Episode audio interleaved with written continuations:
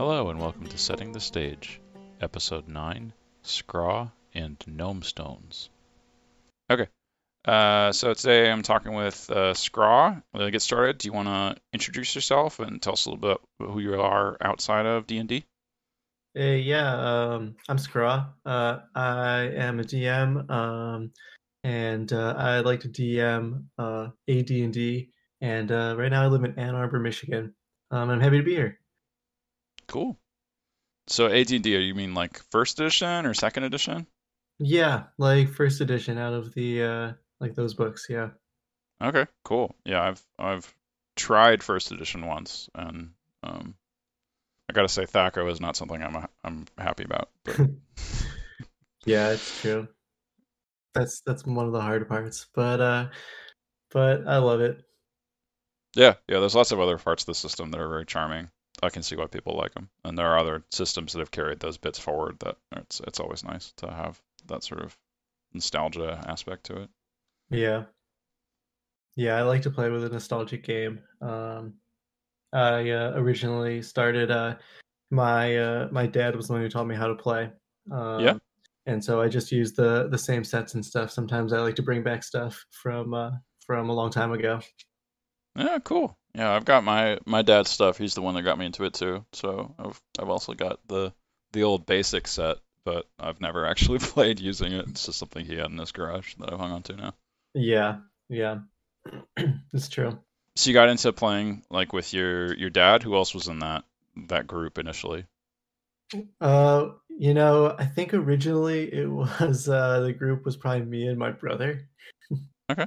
Um, and we would play just like that. But there was quite a bit I seem to remember of me playing just with my dad.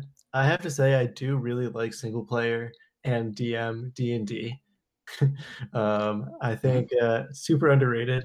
Um, yeah, just be the be the center of the story, and uh, it's like exciting. It never stops. You gotta make a lot of decisions. That's actually why I like being a DM a lot, is because I feel like I'm always part of the action. So I Yeah. can definitely see the appeal for that as a player as well, because then the focus is always on you. It's never like you have to wait for your turn because it's someone else's in the spotlight. Yeah, there's there's some things you can't do when you're just playing by yourself, but it is uh it can be pretty fun. I mean, I've done occasional like single player, you know, like the this person goes off and does a little scouting expedition by themselves, but yeah, never like, for an extended period. Yeah, yeah. I have one game that I'm playing right now that is like single player all the time. Um, and it's just like one gnome that's just uh kind of in the wilderness by themselves. Mhm. Yeah, so that one uh you know, it's kind of somber playing D&D by yourself. Are you the the player for that one or the DM? uh no, I'm the DM. Well, uh, how did you start being a DM? Like, you know, you're playing with your dad, and then what? How did that transition happen? Yeah, um, well, I always just kind of played and um, you know, like played on and off like on holidays, um, and really just played by with my dad only. Like I think one of the things about AD&D is you kind of have to have someone to teach you how to play, like because there isn't Mhm. really like an online meta to like address. Um, but then when it started getting popular during the pandemic again, people were like, "Yo, have you ever heard of D&D?" And I'm like, "Yeah, I've heard of D&D." Um, they were like, "Do you like know how to? Do you know anyone who DMs?" I was like, "Yeah, I'll DM now. I already have like a world ready to go." So um, we were just so I just started uh, doing like a series of campaigns, and now I do like a few, um, and uh, that's kind of how I started most recently. Okay, so like in your survey, I think you said you started playing in 2002. So that's a that's a pretty big gap. That's almost 20 years. I guess, yeah. I mean, I started again in like maybe 2018 or 2019. I guess it was the pandemic 2020. It's hard to tell. Yeah, Yeah, yeah, it's a blur. yeah. It's all it's all the same year. around that time. Yeah. Before that, maybe a little bit.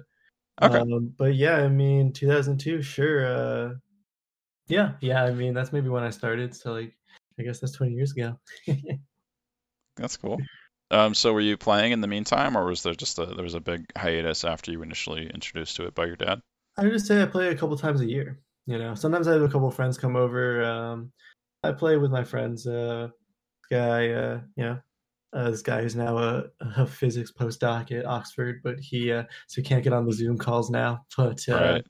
Uh, you know, people would come over for the holidays. Sometimes we definitely had quite a few people, but you know, when you try to have holiday D and D, sometimes people don't have the same uh, attention span. It uh, it gets a little messy sometimes.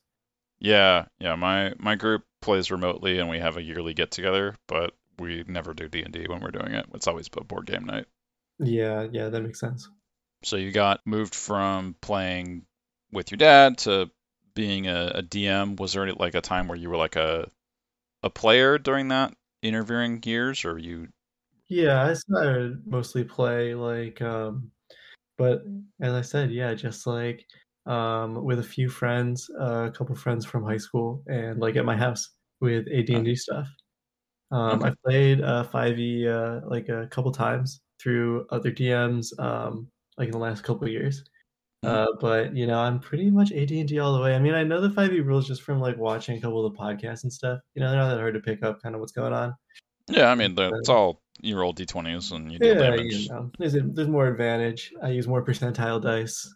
yeah, I um, I don't do any uh, death saving throws. I do one. I added in one.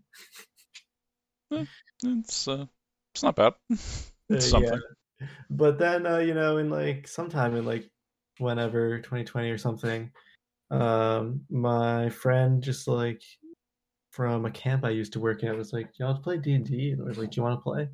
Um, so I started play. I was hanging out in a basement, you know, at the time, so I got some stuff together and we started putting it together, and that has turned into what is now Gnomestones, the uh, game that I play, which I probably should have name dropped like 20 minutes ago, but that's fine. Well, it's all good. Gnomestones. Name drop it now. So uh, yeah, let's talk about Gnomestones. You want to give us like a physical description of the world? Yeah, I mean the the boundaries are a little bit vague, but um, it's uh, traditional fantasy style. You know, the good stuff. Um, there are modern twists, but I, I like to keep it uh, keep it that way. I have like a scroll of like timelines that goes back for a few thousand years, and I like to make hex maps and uh, try to interlock them to be like a long world uh, connected by hex maps, and then there are like a lot of cultures that come in and out. There are gnomes, but it's called Gnomestones. I I figured. Yeah, the gnomes they have a game called Gnomestones. You roll some dice, they rip you off. Okay. I mean, that also sounds like gnomes. Um, so you said traditional. Does that mean like, you know, elves are living in the forest, dwarves are living in the mountains, that kind of thing? What what did you mean by that?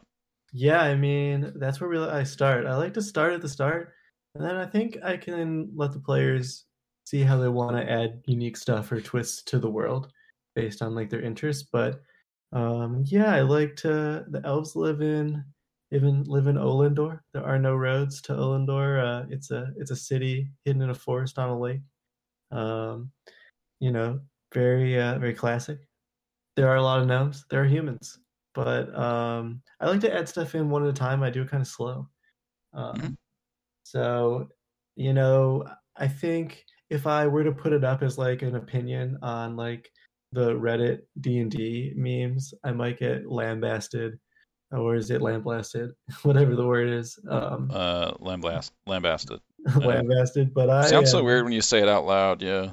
Yeah, I like to, you know, but but you know, there are not definitely not the class options. In fact, I don't even really uh, focus on classes very much at all. Um, and some of the best games I've ever had been as a player, I feel like I was just like a like a townsperson. You know, like I don't have any skills. Oh yeah, and there's also a lot less choice in uh, first edition. There's a lot less choice for your classes and stuff, but I like to bring it. I like to say that there's like choice in other ways that like it re- requires you to like make choices within the game. Um, like a lot of games are very class focused, but I like to when I'm playing the game be like, well, if everyone was just like people right now, would there still be like a game? It's the only game using like the skills, or is there like a is there an underlying choice development and like plotting chart that like works with people's character development and stuff like that? Hmm Yeah, like the mechanics don't have to define your character's personality. So yeah, I, I like when the mechanics can take a back seat even sometimes, uh, but it still feels like you're making playing a game. That is like a, a sweet spot for me. But that being said, like I love to mess around with weird mechanics and and make uh, you know I like co- I collaborated on like a Beastmaster skill tree with uh with one of my friends. Oh, cool. Yeah, yeah. I was thinking one of the other things I did mechanically for my campaign uh, mm-hmm. that doesn't work within the rules but just made more sense was um, language proficiency. Language proficiency. Mm-hmm. Yeah, we had like one character that was like, you know, this guy should speak like five different languages. He's traveled all over the world, but sure. his intelligence is like 10. So, like, uh by the rules, he speaks two languages, but yeah, you know, he should speak true. five. Yeah. And and I'm not entirely sure, but I was told that like those language proficiency allotments in in AD&D are are the a number of languages that your character could learn. Um and like but they don't know. um, yeah. So like I I mean usually I just have like a you know some of those rules it's just like as long as it's fun we could do that but like if they can't talk to anybody it's like damn um it, there's a lot of things like that that seem good at first like like cursing your players like feels good at first but then they start freaking out and it's just like damn i really had that plot point to get to but now they're cursed. Yeah yeah and it's um you know sometimes it's like the curse is so bad that it's like you basically killed the character. This, i think i had an, a campaign where i had something like that happen and it was just like okay well i don't want to play this guy anymore i'm gonna swap out. Yeah, you know, don't tell my players. I'm not actually trying to kill them, but um, it is really hard to not kill characters when um, they'd only get one death saving throw. Um, it's, it's every DM's it's, secret. It's really an art. I use a lot of NPC, like classic kind of style of battle where like there's lots of NPCs sometimes, but they like die in mass number. I I think it's actually like it's an element of realism that yeah you like if you go unconscious in like a medieval era, usually you will die. Yeah. Or like come out of it with extreme brain damage. So having that be something that's actually threatening to someone is realistic. Like I get that. Yep. And I had this discussion with my players once. For like, okay, so what's the how do you get around this? And the answer was, well, you know, there's the fighting defensively combat option. Mm-hmm. I'm not sure if first edition had that, but um, and you know everyone should just be using that constantly because they're afraid of dying, so yeah. they'd always be fighting defensively. Um, and the problem is that makes combat a lot less fun because you're not yeah. hitting as often because you take a penalty on your attack rolls and your defense is higher, and the same thing is true for your opponents. Um, so mm-hmm. it, uh, I mean, yeah, just imagine if everyone's AC was six higher or or lower, excuse me, for first edition. you know, that then it's like combat is just a bunch of rolling twenties and missing d20s and missing. Yeah, of course the yeah high armor class problems what we'll call high is like a meaning good are like you know I, I think about that sometimes because it is fun to feel like you can extend yourself to a certain extent and, and you know not in danger um and sometimes like you know, it's I try to add in things so that my players still feel like they can contribute, but like aren't like about to die. you know. Um, but uh, so far I've been able to do it. You know, none of them have. Uh, none of them. I had to roll on them a couple times. I I have one die that I keep uh, a d20 for for the single death throw, so that we don't have to like associate it with other things. Oh, that's cool. the black die. Yeah, it's actually a white die. okay, well. Yeah, but you got the exact exact idea. okay, cool. I like that. That's neat. That's neat. Yeah, yeah, yeah. Really kind of a bone color. Yeah. Uh, all right, so back to back to Gnomestones, if you want to yeah. get back there. What about the the gods for the campaign? So you've got like yeah lots of traditional races going around, but what about the the divine beings? Yes, so I really like God, uh, like gods and religions as part of the game of D and D. It was one of like my favorite parts from the from the start. Yeah, I don't know uh, why, but I really uh, appreciate uh, a good religion story, and uh, I have like heterogeneous religions. So each one is like a little bit different um, and come from different places. and have like different rises and falls and stuff. So I'd say the main ones I focus on are uh, a a people who follow uh, Urf, the god of creation, U R F, um, and it had sort of like a, a pilgrimage. Um, and then there's the the followers of Buspar, which is a uh, a god of motion. Um, but each one of these followings really think that their god is the true god. So they're not like um, pantheonic, though. I have some uh, people who believe in pantheonic gods at the fringes of the world, but I try to like give it people one at a time because when you start going really deep on gods, people start to uh, be like, "What are you talking about?" Um, and then there's like a third god, uh, god of Vidur, god of the unknown. Uh, and this god uh, was pretty pretty ancient. There was like a golden age, three thousand years ago, but then there was a dark age. Uh, there's a there's a death cult and there was a schism until Buspar uh, saved the world, but then disappeared, leading to another series of schisms. A bunch of political things happened later, and here we are in the year uh, 246 Earth Octavian dynasty. Um, there's lots that goes into that, but you know, I'm really into the the show don't tell um, concept because uh, you know there's a lot into it, and and it's hard to get invested in a fantasy world. You know, that's Yeah, a lot yeah, no. actually of your players.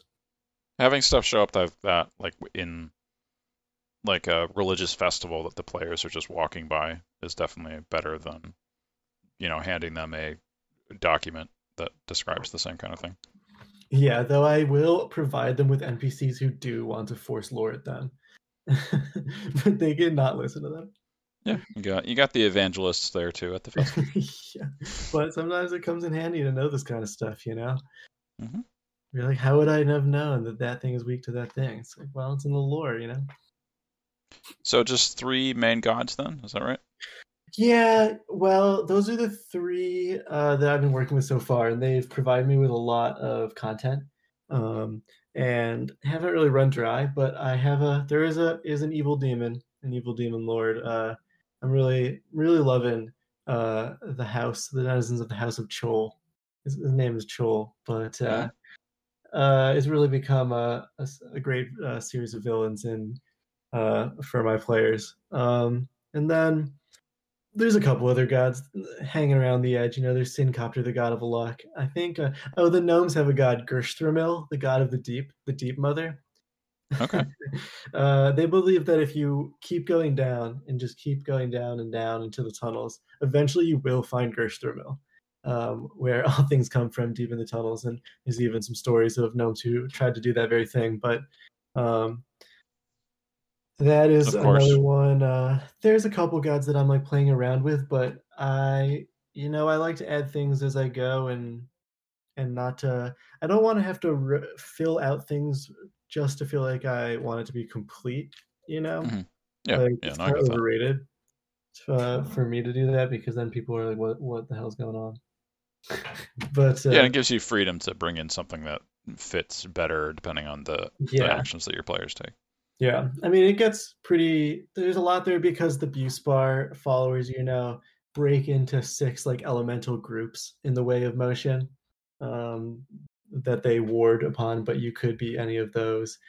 Uh, the the series of Vidur are all but gone, you know, in at least in the Earth Octavian age, which uh, refers to the city Octavia, which is a hanging city perched between the walls of two uh, massive redstone cliffs above a river. Yeah, yeah, that sounded pretty cool. Yeah. You just said something interesting though. You said six elements. Uh, yeah. Um, yeah. Six swords and the there's a seven swords of Buspar. So s- Buspar had their own sword, and then there was a sword of light and a sword of dark, and then a sword of uh, earth and sort of wind, and um, one of fire and one of water. Okay. Um, and uh, well, it's it's a it's a tale, but uh, after after Buspar vanished, they they fought amongst themselves, leading to the War of Sun and Wind, which is an era in the timeline of Gnomestones. Okay. Yeah, that that was another question I had. You said that you have a, like a, a physical like parchment document that you wrote the history on. You know, like a Yes, ancient historian. yes, it's just I got a huge scroll of parchment from some store, maybe Amazon. Sorry, I'm gonna edit that out. I got it. No, I, I, I have a, I actually have a parchment roll just like that, and I got oh, yeah. it at a butcher shop. Nice. Um, oh, that's because really they they use it to put onto their butcher block so they don't have to clean it as often because the the parchment paper is covering it. Um, yeah, so they they have it on like this huge roll that they just bring out, and you know whenever it gets dirty, they cut it and then bring the other stuff, so they don't have to clean clean when they're changing between different types of meat or something. Um, yeah. And they they were able to sell me one of those, so now I have a, a big old roll of butcher block parchment paper that works great for props. nice. Yeah, that's really cool. Yeah, I mean, and I try to use it like a timeline. Um, I feel like I am almost to the point where I have to redo another draft of my timeline um, of my scroll because like sometimes things change a little bit. Like as you're playing the game, it's like you know it would make more sense if these happened at the same time and stuff. But it goes back. Um, uh, the t- the telling of the times of Earth, past the times of Buspar, past the Dark Age to the Golden Age of Vidur, past that to the first uh, kings and emperors of of Old Zixth, and beyond that, um, apparently even the city of Octavia stood then, but that's like a campaign in of itself. I like to like create a world, and then I think there are like some Easter egg plots that people like could pursue in terms of like trying to understand it if they wish to, but they don't mm-hmm. have to. But like they're there. Yeah, I've, I've always thought that would be an interesting like campaign plot if it wasn't like treasure, but instead you're working for like this archaeologist that just wants to like learn more about the past. So he's having you explore mm-hmm. all of these ancient ruins, and you know there's yeah. undead or there's like a troll that's taken up residence in this old temple or something like that. Exactly. Yeah, I love to bring in old stuff and like forgotten shrines. And uh, when I have so much old stuff, it just kind of like fills in what might be there. Um, one of my favorite things uh, to do in D and D is like randomize things. Um, I think I leave a lot more up to chance than um, at least other games that like I have seen or hear about these days. And I like to put like interactions on big tables and charts, and also like look up a bunch of on the internet. I'm so grateful for the internet creators of charts. But uh, I uh, just like roll on a d20 and then like see which element from the past maybe they run across in as, as they're working through the desert. I like to do like hex crawls. So um, there's like a lot of time for like random uh, uh, encounters. Okay, cool, cool. That's a that's a pretty neat way of bringing in that type of history is with a a random encounter table for it. I'd never thought of doing that.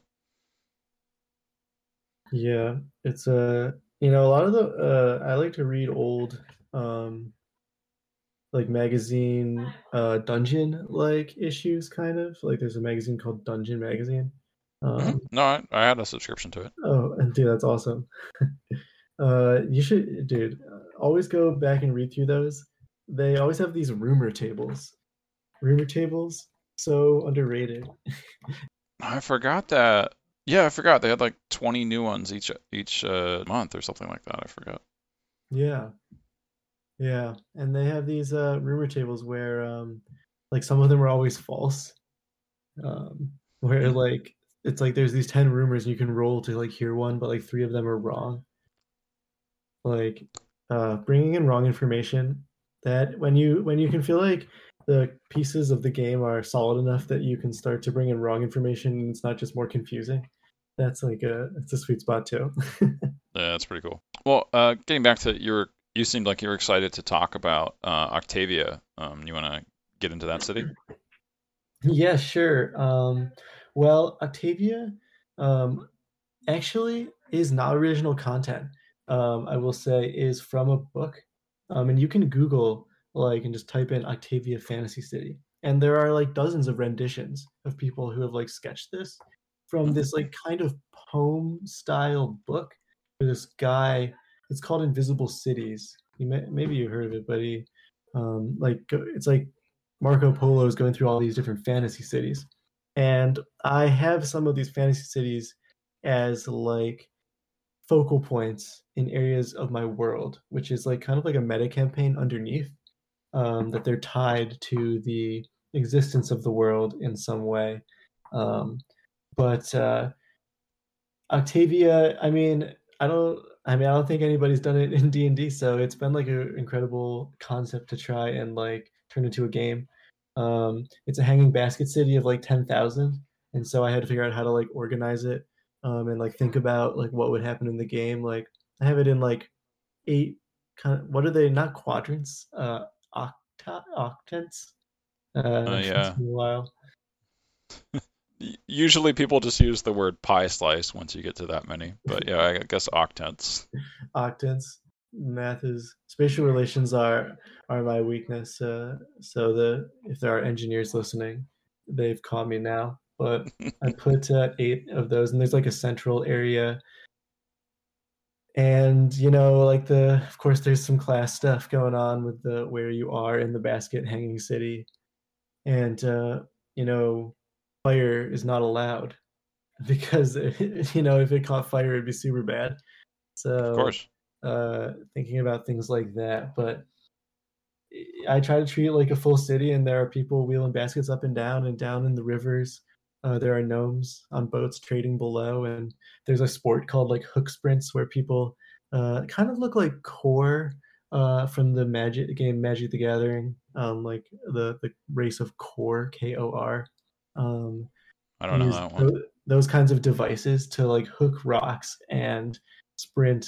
Uh, they're like harnessed in, but you know sometimes tampering occurs because there's gang warfare and uh, yeah, it's uh, it's a good time. Um, Okay, so they're using these hooks to like grab onto the the ropes that are the city is suspended by. yes. Um, well, it's like there's like a hanging links, a series of hanging links along the cliffside rock wall that is nearby to the side of the sprawl of these baskets down on one of the lower corners. Um, so the bar, the sports bar, the Golden Hooks, overlooks a cliff wall where they watch the hook sprinters race. Okay. And they That's, bet on them and stuff if they want to. that sounds pretty neat. Have you ever had like a player do a race? Oh no, I have not. Uh, I, you know, that could be a plot in the future, but I like to bring in everything as like a thing they could do, you know, one day. But Yeah. I've had incredibly good sports from my like what I would call the players of my main campaign, um, that they are just so willing to be completely average characters, but incredible players. It's great. Um, so they, I think, uh, I think one of them is going to try their hand at hook sprinting. Um, they they did just make it back to Octavia after a long, really months that I got them into a dungeon, uh, battling. It's part of the, uh, it's part of a longer campaign with Chol. My campaign's based off of the like classic Greek stuff, so there's always like um, athletic games because that's how the Greeks would celebrate like a wedding or a funeral was with by, you know, everyone Yep. has a boxing tournament or something like that. Yeah. So- Very cool. My my players are very used to me having like athletic competitions be something that just shows up all the time. They they usually participate. Yeah, d- depending on the player group. Some some one of my players groups I would never ever do like a sporting event for, but that group likes sports. We did a tournament on a beach thrown thrown by like a wealthy lord, and uh, but then there was an invasion, uh, Ah, like yes. at the end of the tournament, um, and it turned into a long battle all night. But uh, I love that. There's like in a town called Varda, there's like a famed boxing ring at this tavern that is its own little game. I like to add like little mini games and stuff in there. So so there's like lots I like to provide lots of opportunities to play games within the game. Yeah, cool, cool. I don't think I have any more questions at the moment about like the actual campaign setting. Did you want to talk about like your your campaign that you've been running for your players? Sure. Um let's see. I'll I'll focus on the one I call the chosen ones right now, which I would say is the main one. It's been going for I guess like 3 years now. Okay. Um, we just do it like every Tuesday, um, and uh, it's it's pretty fun. Uh, I'm with if my dad is in it, as well as some friends.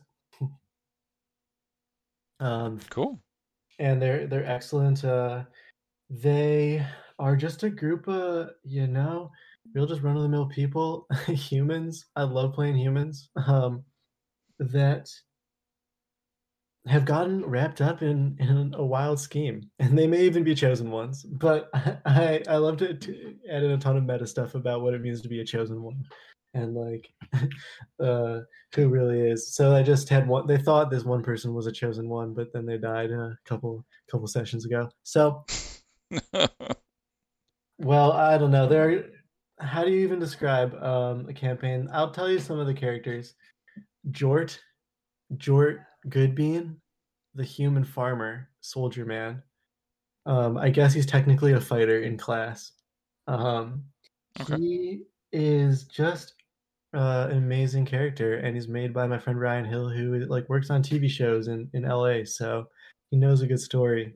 And uh, Jort just uh, he, he's really clueless, but uh, always works out for him. He's got a hammer that was given to him by his mother from a, a bygone age. He at one point became a, a beastmaster with a cloud of flies that he keeps in a pouch um, that he Okay. would stick upon people. Um, he uh, has had he the the campaign started with one with an encounter where gnomes actually warred with his family and a couple of his family members died. So he's had a long time getting over his frustration and some might even say hatred of the gnomes. But um, he he's been coming around over the past year and a half. um, and uh, he fights with a lucerne hammer. And um, Lucerne? What's a Lucerne hammer? Like I thought that was like a brand of the milk. Stranger, it's one of the stranger pole arms. It's like the Bec de Corbin, but like the opposite. Um, Oh, okay. I think I have heard there- of that. there's there's a pokey stick and the hammer. And Okay, yes, I do. I have seen this before. Okay, yeah, I, all right, yeah. The it's a spear with a hammer in the sort of Yeah, and usually you use the spiky part, but uh, you know, Lucerne hammer, you're, it's more geared towards using the hammer part. Um, so it stabs and hammers, and uh, yeah, it's you know straight out of the D and D AD and D weapon list, and um, That's right. They used to have so many more cool pole arms like that. I forgot about that. Yep. He has some incredible rolls, incredible 20s and ones. And uh, he, I think he really, when he was in Octavia and a, and a necromancer of Kor tried to sacrifice his soul. Um, and he was going along with it. And then he rolled a 20 at the same time that I rolled a 20. And it was i think there was like a Harry Potter esque moment the first time he touched Kor, like there was, there was soulful contact. And now there's darkness spreading up his arm, but he, he may or may not be the chosen one. But of who, it's questionable. He, he has a 20 once once he like jumped off a waterfall and discovered the cave under the waterfall because who even makes a waterfall without a cave under it? But that was really helpful when he did that. He saves the day really every time. So Sounds pretty you know. I'm really talking him up to the point where I will um I'll make other players jealous, but I they uh they're amazing as well. Um there's Zuba. Um so he was played by my friend James. He's a cleric of Busbar. Um Yep. he is pretty you know, he's just a he's a glue guy, you know, he's an easygoing um cleric who he's he's trying his best. Um though he he often ends up bungling many things, especially with the gnomes. And has low charisma, but uh, he did smash the spigot of the chalice of the of the Shrine of Trostanoval, which is a historic event that he smashed that. Um, so he's kind of like uh, the hero in that way, you know? How it's like a um, the relatable character. Every Uh, man. I guess. the Yep, exactly, exactly. You never know what Jordan's gonna do, but Zuba, you can get you can really see it in his shoes and be like, well, what the heck are you gonna do with this chaos that's unfolding? Um, and then uh, my dad plays Arzur, an old school rogue, Arzur of the Black Blade. He's always trying to get some backstabs. Um, Uh, we're gonna feature him in a few episodes of Gnomestones because we've returned to Octavia, where his gang is from, uh, Dill's gang, and so there will probably be some things that go on that way. But you know, he's a sneaky rogue. Um, he's not so sure that he wants to help uh, uh, fight the legions of Kor because they've been shanghaied into quite a few different uh, raiding parties in various wars. Um, so those are, and then there's a, a fighter named Darius, uh, who is my friend Andrew, who now unfortunately he, he is a he played for like a few months, but is now uh, moving to uh, England. So that would be a hard time zone shift. Yes, it would be. um, to be a regular. Um, and so that is uh, the main campaign, though I, I have a couple others, but um, yeah, I love those ones. It's on Tuesdays, and and I'm looking forward to uh, the next uh, the next session. So I take it you guys play virtually? Yeah, we play on Zoom. Um, I get a camera and I put the camera and hook it up to overview like my table, and I uh, use miniatures of of a type, um, and I'm I move them around on the screen, um, which is a little bit more work than I, I'd rather play in person. It's always my other campaign is in person. Uh, yeah, I mean, I I have it kind of like a like a little screen uh with characters on it and move them around for them. Yeah, I used to do it that way too. Um, but I, Yeah. now I like the virtual tabletop a lot more. Mm, yeah, you do virtual. Yeah, yeah. My I've been playing with the same group um since uh middle school, Nice, nice. 20 years now, and uh yeah, it's uh it would be nice if we all still still lived in the same place, but uh we don't because uh, life Yeah. happened, and um yeah, virtual is the only way to do it. Yeah, it's true that virtual allows me to play with these people, and I otherwise would not get to. And virtual also allows me to have an incredible um, range of resources to just throw at the players, like on the fly. Um, other than that, I I am a huge fan of like D teching D and D, and I just like love analog D and D in every way. hmm And um, you know, I I try I was trying to like write down all the stuff in my campaign, but like as as we've already like talked about a little bit, it's pretty there's like it's pretty complex. So I recently started entering it all into a giant spreadsheet. So I have uh like a massive spreadsheet now that I'm I'm working with. But it's it's up to my ability to recall things and to bring out stuff like but it's more tech and I, I always like to be to be analog but like i have a like a spreadsheet page for books that are just like fantasy books and then i can roll i have it by rarity in common uncommon and rare then i can sort by that and roll for like if the book is common uncommon or rare which book it is um and then like i just like get to fill out bookshelves wherever i want with like funny ass book names Okay, that's cool. Have you have you ever used the Thieves Guild website? the thieves guild website I, i'm pretty sure i do use the thieves guild website sometimes They have a bunch of those like charts and tables and stuff like that. It's a really nice website. Yeah, yeah, I use this website sometimes. Um, you know, I really, really like um there is some content creator who made a, a list of names. I don't know who this person is, but I'm gonna give him a shout out on this podcast. Yeah, for it. Um, it's the Fantasy Names Generators website. Um, the Fantasy Names Generators website is it's just run by this person who just did it for fun, and now it is like you you probably go it's bajillions of names. Do you have you ever used this name list? Uh, Um, I did. I I played around with it, but I haven't like actually used it for my campaigns. Um, yeah, but yeah, I have I have touched it before. yeah. I mean, I mean, I'm sure a lot of people know uh, which one it is. It's like kind of like a dark blue background, um, and it has bajillions of names. And whoever runs that list, thank you so much because that site's the best. There is Um, an about section. Uh, so it's Yeah, someone Emily named Emily. Yeah. Emily. Yes. Uh, thank you, Emily.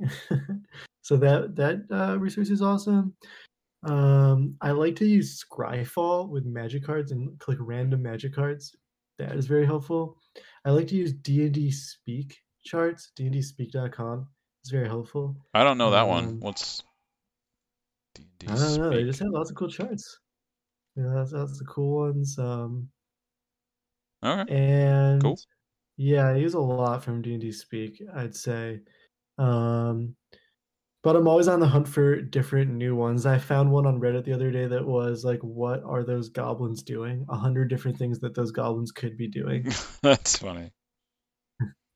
And like, right, when I see a new chart that I love, I'm just like, "Yep, I'm adding that to the list right now." And so I love to do that. I I default to having my um my uh, monster NPCs gambling pretty often. yeah, they're bent over gambling. Yeah, sure. Well, it's, you know, Um, takes up their time on guard yeah, duty, and it's a realistic activity. Of course. Of course. Um, another good one.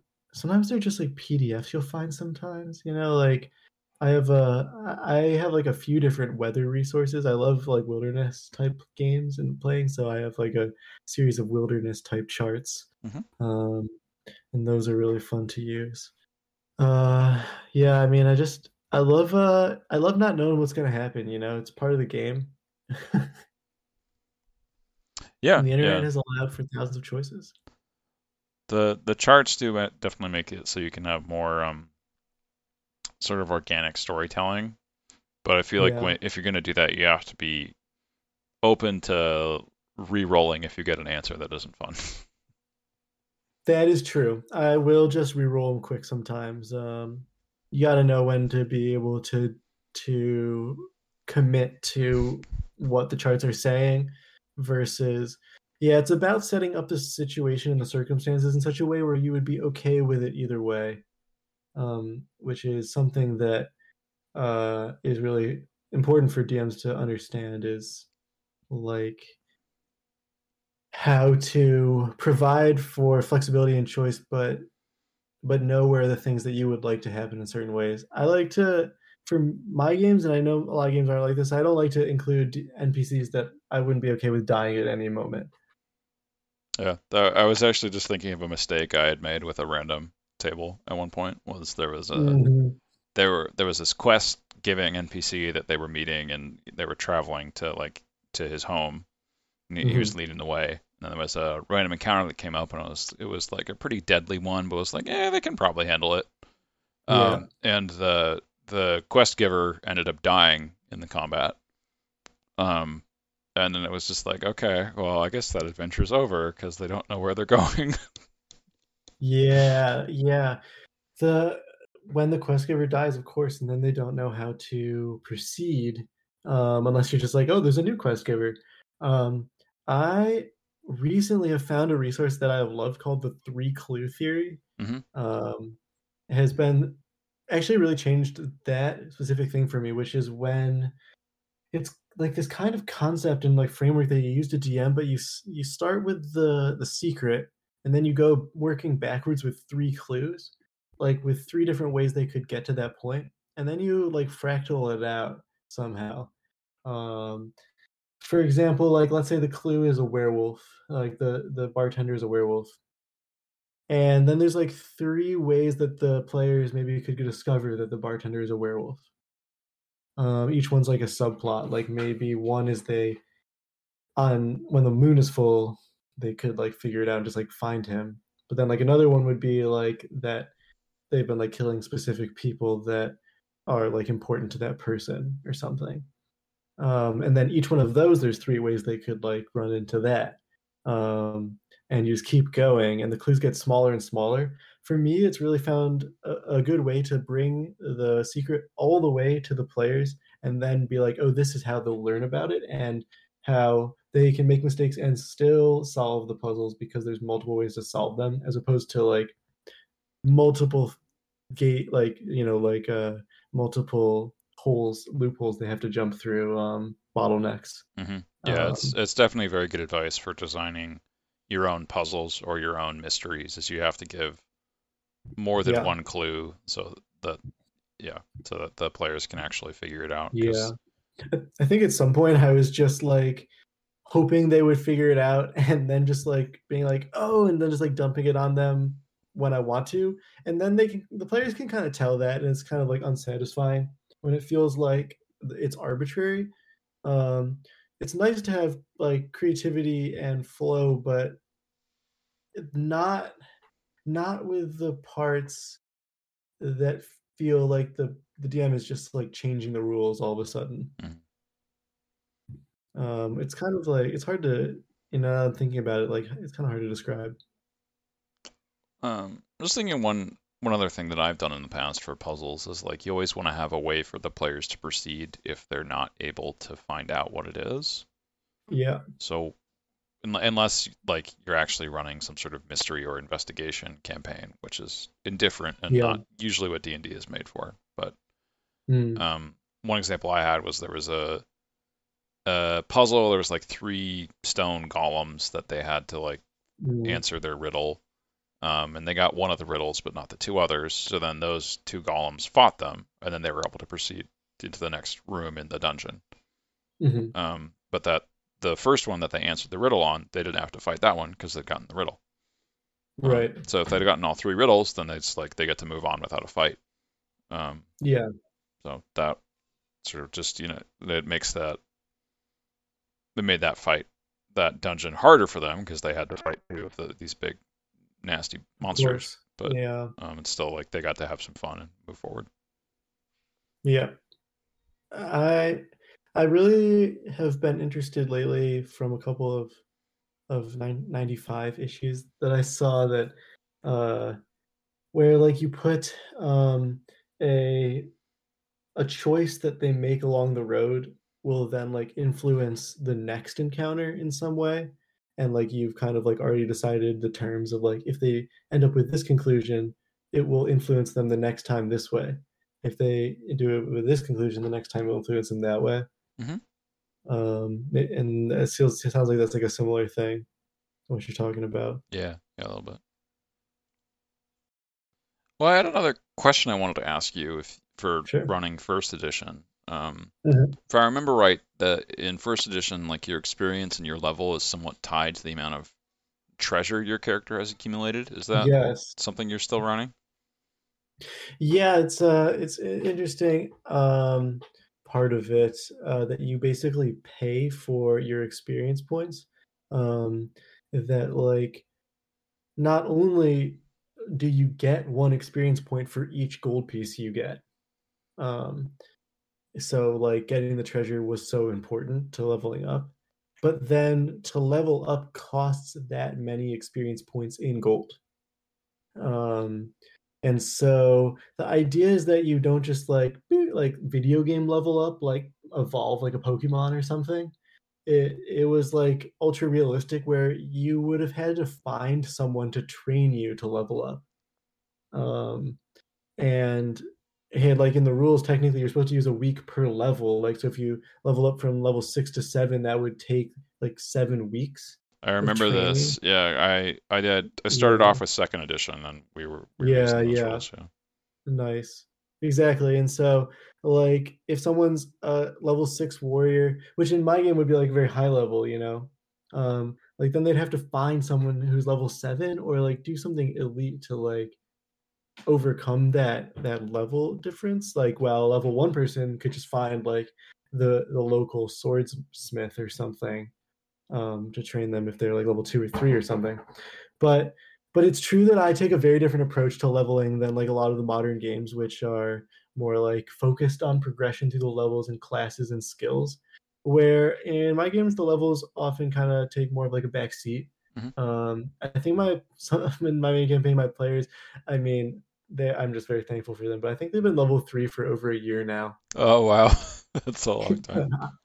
uh, which because we don't get to play every week too. We're we're busy, but um, they they are just made it. As I said, they just made it to Octavia, and they're about to hit level four. We've only been playing two or three years, um, so A level a year. Um, that is uh that is yeah. a different rate of progression for sure. when when they choose to, and that's because like, well, not only does I want do I want to feel important, but also like as I said, I want the game to be fun other than just the progression through the game of like leveling up fast and that being like the like the dopamine of like the getting it. Like I want it to feel like good for other reasons too. And so if someone is like really really focused on leveling, I'll, I will try to like um uh, kind of like work with them to find ways to be more fun in the moment, kind of just like feeling how they can get stronger or better.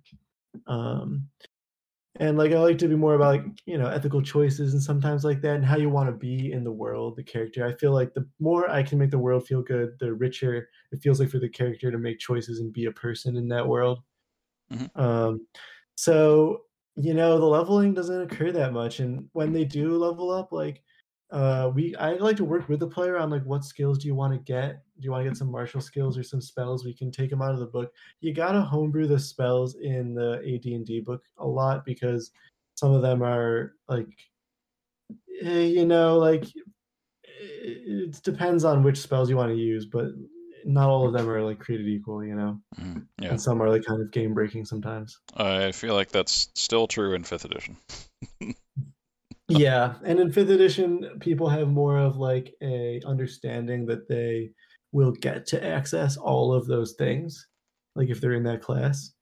Um, in AD&D, it's a little bit easier for me to like have that discussion where it's like, uh, you know, like if you have any kind of special power, you might be the only person in the whole world with that power. Um, and so like using like one one thing to play with at a time, but through lower power is the feeling of like specialness sometimes and also danger. Yeah. also danger yeah. Um so yeah that's very old school you know style. Um but oh yeah your, your question with the i'm just telling you about my philosophy on levels. Um with the paying for it you know it depends. You don't want to just not let your players level up if they get to a save point or a checkpoint. Like at the same time, it's really satisfying to level up, and um, you wouldn't want them to have to like scrape together some money unless it's that kind of game where they're playing rags to riches story, which wouldn't have like a plot so much as they're trying to accrue wealth. Um, which would be like an original D and D type of campaign when you just like look for treasure, Right. get more like powerful um, decide how you want to do the geopolitics at the same time, but um, you're just increasing in wealth and strength and stuff, and that's why there's so many rules for henchmen and, and castles and things. Yep. Yep. Uh, I will let them just level up if they don't have the money. Usually, they're like in with some one of those religious groups, and they'll just like pay for them to do it, or they'll figure it out some way or another. Um, hopefully, they have, as a good DM, hopefully, I've given them the proper amount of gold to pay for that. Yes. Yes. that's Um, always like you. Even though gold is required for training and that kind of thing, you still have to like balance it as a DM. Yeah, so you know, I just figure I better have just given them the right amount and like opportunities to find gold and stuff, and um, they'll level it up, and and then they get a big health increase, which is huge in in uh, AD&D. That health increase. Yep. Yeah, and they'll be training and stuff, and I run it. I probably won't have it take uh, three weeks for the level three to four, but I run it on a calendar. Um, I I designed my own calendar system, and so a, a week is only five days, but I I have it with they're on a timeline like a race against evildoers. So you know that will take a chunk out of their time. hmm Yeah. No, I, I like time clocks like that, where the day Mhm. the days actually matter. I feel like once you get teleport, that all of that pressure kind of goes away. Yeah, yeah, I definitely don't have like just instant teleporting going on in my games. Well, and especially not for third level PCs. That that would be That, ridiculous. that was over third level, and and because I love hex crawl and wilderness transportation so much, you know. So I don't think teleport's even a spell in my game. Yeah. Yeah. It wouldn't work for hex crawls at all. You're right. You know, it's just how it goes sometimes. You know, um, I a lot of the memes on D and D memes I don't always like resonate with when I'm like playing a game, but it's fun. Like, um, have a lot of fun. The calendar is um, the each week is five days, and there's uh, a nine uh, there's nine weeks, five days, Mhm. So 45, and there's eight months, and then there's some holidays at the end of each month, um, and that will add up to about 365. But it's not quite quite right. Five days of the week are um, uh, there's a small day, and then long day, and the short day, and big day, and finally good day. Okay. Those are the five days of the week. Um, and so I have on my little spreadsheet here, like uh, I can tell you that uh, I can tell you that Sment Russalina died on the eighth big day of Durf, Urf Octavian year 243, in the battle under Dell. Uh, energy absorbed into Jort Goodbean's arm. It appears that that's how he died. I remember that. Um, so you know, tabulate it all out. That's cool. Yeah, mine is uh, less original. I'm just using uh, 30 day months. Um, I don't have weeks anymore just because it was too much to track, and each month is Yeah. tied to uh, is uh, the length of a moon. Um, That's yeah. That's and good. then 12 Nice. months, and the day the years are just let's just say they're actually 360, and forget about calendar drift, and uh, yeah, then I don't have to Ooh, think yeah, about yeah. it. you know, every DM has to come to the point where they say, "Am I going to have a calendar in my game? Um, and will I play rations?" And I find that it's definitely not saying it's the best way to do it, but it's just my personality. I always say yes to every option. Uh, so I have my own calendar, do the rations. Um, I, in fact, I take a lot of attention to calendar drift. Um, e- with each month being fo- 45 days, that's 360. Four holidays at the end of each season of two months, 364. And then there's very long day um, because a council of wizards came together and uh, tried to figure out why there was seasonal drift in their calendar Mm. and and made very long day. Um, but there it was off, and so then they made another day called very short day, which led to a whole another issue. And now there's like a group of people who maintain that calendar. Um, some of them are in Octavia, and they have like a series of like books that they wrote. Um, so like All this, all this justification to have the same length as our Earth when you could just say it's not the same. That's the best way to do. So this one is good day, more like bad day. Inherent contradictions in the Earth Octavian calendar system. And then why the very long face? Additional inconsistencies in the Earth Octavian calendar system. um, but there's like another campaign going on there where like it actually became very important because like they created a cataclysm with the with the very short day, trying to make it shorter by extending very short day. Um, So these are the And, the uh, book titles you mentioned are in that like the the chart you have when you're rolling, like when someone's looking at book titles in a library. yes. Okay, cool, cool. Yes. Um, that I have the columns. There's title, author.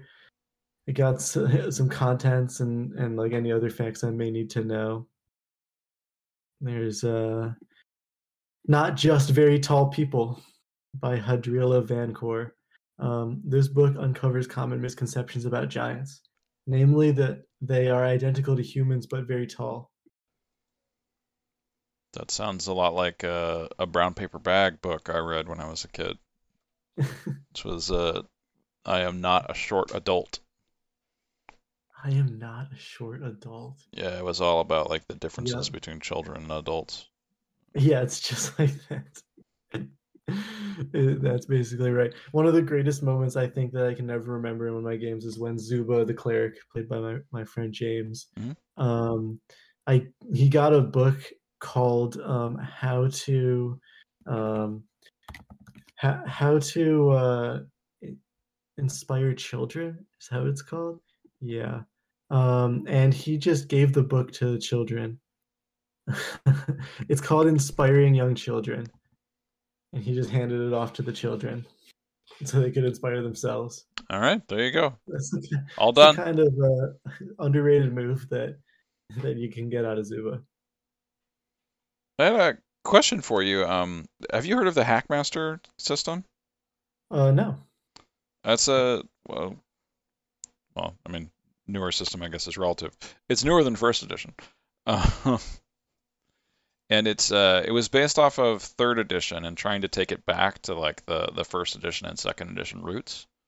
Um, Yeah. So it has a decent amount of the same stuff that's in first edition. So it's got like Mhm. percentile skill checks, um, Yeah. and um, you know, paying to level up, spending time training, um, Mhm. and having low hit point totals. Not as low, but still, um, sort of. You're on the Yeah. you're on the same level as the monsters pretty much, and your your HP increases really slowly. Yeah. Um, it's called. Uh, is it is it officially associated with D and D called Hackmaster? Uh, is it like So they the initially yes. Um, so Hackmaster has had two editions, um, and they Hmm. they joked that it started off with the fourth edition. So fourth edition Hackmaster, the first one, um, started off as a uh, a parody of third edition. So it has a lot of Hmm. jokes in it and other stuff like that. Um, but it's technically an officially licensed product. I Um, see. but then fifth edition, the second one, is its own Mhm. thing and it more takes itself seriously. Um, so that's the one that um, I was talking about here. Um, That's cool. Yeah. Um, you know, I might be interested in that. Um, the thing about the editions is when you play first edition, you see all these issues in it, and you see like how could I fix all these issues and relate to it. And when you when you start to change a lot of them, you start to see that it looks kind of like second edition. yes. Uh, and then you keep going. You're like, well, what are all these issues in second edition? I don't like it?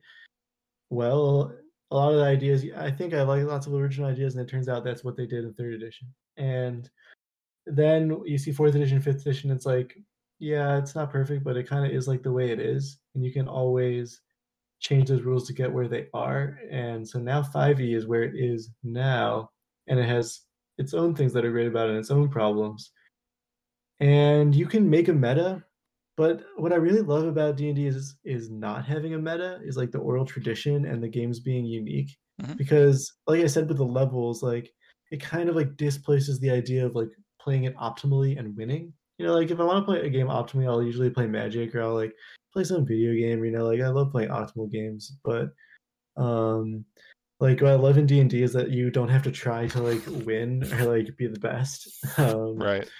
and so I like to come up with my own solutions to just the AD&D rules with like my friends like and I've thought about some things that could be easier. I tend to have the capacity just to be able to homebrew like a change myself. But I would love to be able to like contribute more to like adventure league stuff and stuff like that. But you know, like there's so many so many things you could do and sometimes it feels like it's cyclical. Yeah. Uh, no, I definitely see what you mean there. Yeah. If you're not trying to get to like an end state of rules, then like you can kind of start wherever. Though some systems are kind of kind of not as good, I guess. Uh, I don't- you know, if you're happy with the rule set, yeah, exactly. Why change? Yeah, I was I played third edition for like 15 years, so awesome. Yeah, third edition is great. So yeah, like it definitely is a learning curve for some of my players. That's for sure. That's for sure. Yeah, and Hackmaster's great. Um, it's definitely more complicated than first edition though. Yeah, yeah. Um, Yeah, I mean, I if everybody who plays first edition or like knows how to play first edition has homebrewed it. If someone says they're playing first edition and haven't homebrewed it, that's a problem. Oh. And be like, damn, you're gonna play first edition and haven't homebrewed, or are they're like incredible. they're like, I play like straight raw AD and D. y- you know, uh, power to that singular person that I'm sure exists. Uh, I would say the one biggest change for Hackmaster is that it has a building point system for designing for your characters. Yeah, sure, sure. Um, it's more like it's a bit like GURPS with how your characters advance, but uh, it plays a lot more like um, first or second edition in the yeah. what it feels like for like what your character can do. I see. Yeah, I do like building stuff. You know, I love drawing on magic cards as long as we're like I'm you know, with Hasbro hates me. I'm always crossing over magic and D&D, but only for free. Oh, you monster! yeah. I love to uh use Scryfall random cards and be like, let's roll on all of the magic cards of all time to see what spell you gain. If someone's up for it, uh, that's how that's how I like to be sometimes. But uh, that you know, That sounds pretty cool. the player. You know, it's all as long as the as long as the player feels like they have choice to to pursue their goals and stuff, um, and have and I like say far enough ahead of time that these are kind of the rules of this world, and you know like we can have a really fun time. You know, there's like so many options. Once you get in a big world, there's so much choice. Yeah. Um, is there anything else you wanted me to ask you, or anything else you wanted to to say in the interview? It's a good question. Um, I really think that uh, that the randomness of D and D is a wonderful thing, um, and uh, and to, to look at some of those old charts um, that are online. I and the people who are making the charts, that's the best part. The people are making all these charts online, um, keeping the randomness in D and D. That's why I have a god of the unknown, because the players are the characters are starting to become self aware of uh, the NPCs are becoming self aware of their the weird rules of their world. Some things feel very random. and so they develop religions of like the unknown. Yeah, that that kind of makes sense in a a world where the outcome isn't so much just decided by like a, a bell curve, Yeah. but is more like a D20, where it's everything is much more swingy. Yeah, I mean, if there were like, yeah, if the NPCs were like fully fledged people and started to become like we're living in that type of world, what type of religions would they create to try and explain their weird ass world? Like, uh, that's the kind of thing I love to love to think about. Yeah, I think that's like why GURPS moved to a 3d6 system Mm, for deciding like your the outcome of your actions is because 3d6 is much more like you're gonna be in the middle almost all the time when you attempt something. mm. Yeah, definitely, So definitely. you know, you when you when you try to do something, usually you're gonna have the same under the same conditions, you're gonna have the same result, unlike a d20 system where it'll be radically different. Yeah, yeah. No, I just uh love playing some D and D and uh and I really appreciate being on it here with you. Like it was uh it was nice to talk to you about D and D. Love love talking about D and D almost as much as I love uh, playing D and D. Almost as much as I love per- thinking about playing D and D. Yeah, So it's a it's a great game. I always feel a lot better when I'm when I get the chance to play. yeah, I love inviting people over to my house and then like convincing them to play D&D being like, "Hey, let's just look at like a couple of these old books. Aren't they weird and cool? Hey, like what you could do like if you were to play is like you'd roll these dice and like you write it down on this sheet. Oh, like uh look, you made a character. you want to maybe we should maybe we should run it. As long as you have a character, maybe we should play a little bit. I love, yeah. But uh, you know, I could keep talking about it all day, so I just appreciate uh giving the opportunity. Yeah. Um, did you want to give any uh, piece of advice to other DMs before we hang up? I think I've already said uh, a lot of my opinions of playing, and uh, I'm not going to be able to to wrap it up in, in with a perfect bow. if I I could write them down, some of my lessons, something about you know being open to to change and flexibility, but but uh, each DM is like the thing is I do a lot of stuff that I think is fun for me, but if it's not fun, then then you don't have to do it. Like there are there are lots of options you can do in D&D and I like to pick elaborate and work intensive options, but um I think some of the best package delivered experiences sometimes only have like two or three moving parts, you know, it's like Ikebana theory or Ikebana. How is that pronounced? I I don't know what theory you're talking about there. Sorry. It's like a Japanese theory of flower uh, arranging where you only have three elements and the three elements are simple simple but they interact with each other in like a complete way. Okay. It's like just a couple moving parts in like a very small story, maybe even one player and like just a couple characters can feel super deep and you don't need I mean, sure, I have an Excel spreadsheet. There's hundreds of characters, but you don't need them. That's Yep. why I kill them. Yeah. so that's a great note to end on. Uh, yeah, the the George Martin aspect of storytelling. If it's not needed, eliminate it. I am a big fan of, of George George Martin. He's gonna he's gonna write that book. Yeah, yeah. He's almost done. I I've heard that for the last uh, six years. Okay. You know, I talk about killing the NPCs cavalierly, but then when it actually happens, I it's like pulling teeth. It's horrible. You know, they, we're all it's there's tears and you know it's like uh, it, it went so long that like I had an issue in one of my campaigns I had to resolve and fix, which is they ended up getting like 15 can- NPCs, just like this huge parade of of warriors to act as a human shield and I was just like, I cannot play all these characters, and it's silly right now. So I, I whittled them down, but it was sad when some of them died. Oh wow. Okay. it's it's a killer DM right there. yeah, I had to kill like 20, 20 NPCs. so that was fun. Yeah. Uh, well, yeah. If there's nothing else, then um, Yeah, man. thanks, uh, Scraw, for coming on the show. It was nice talking to you. Yeah, uh, nice talking to you too.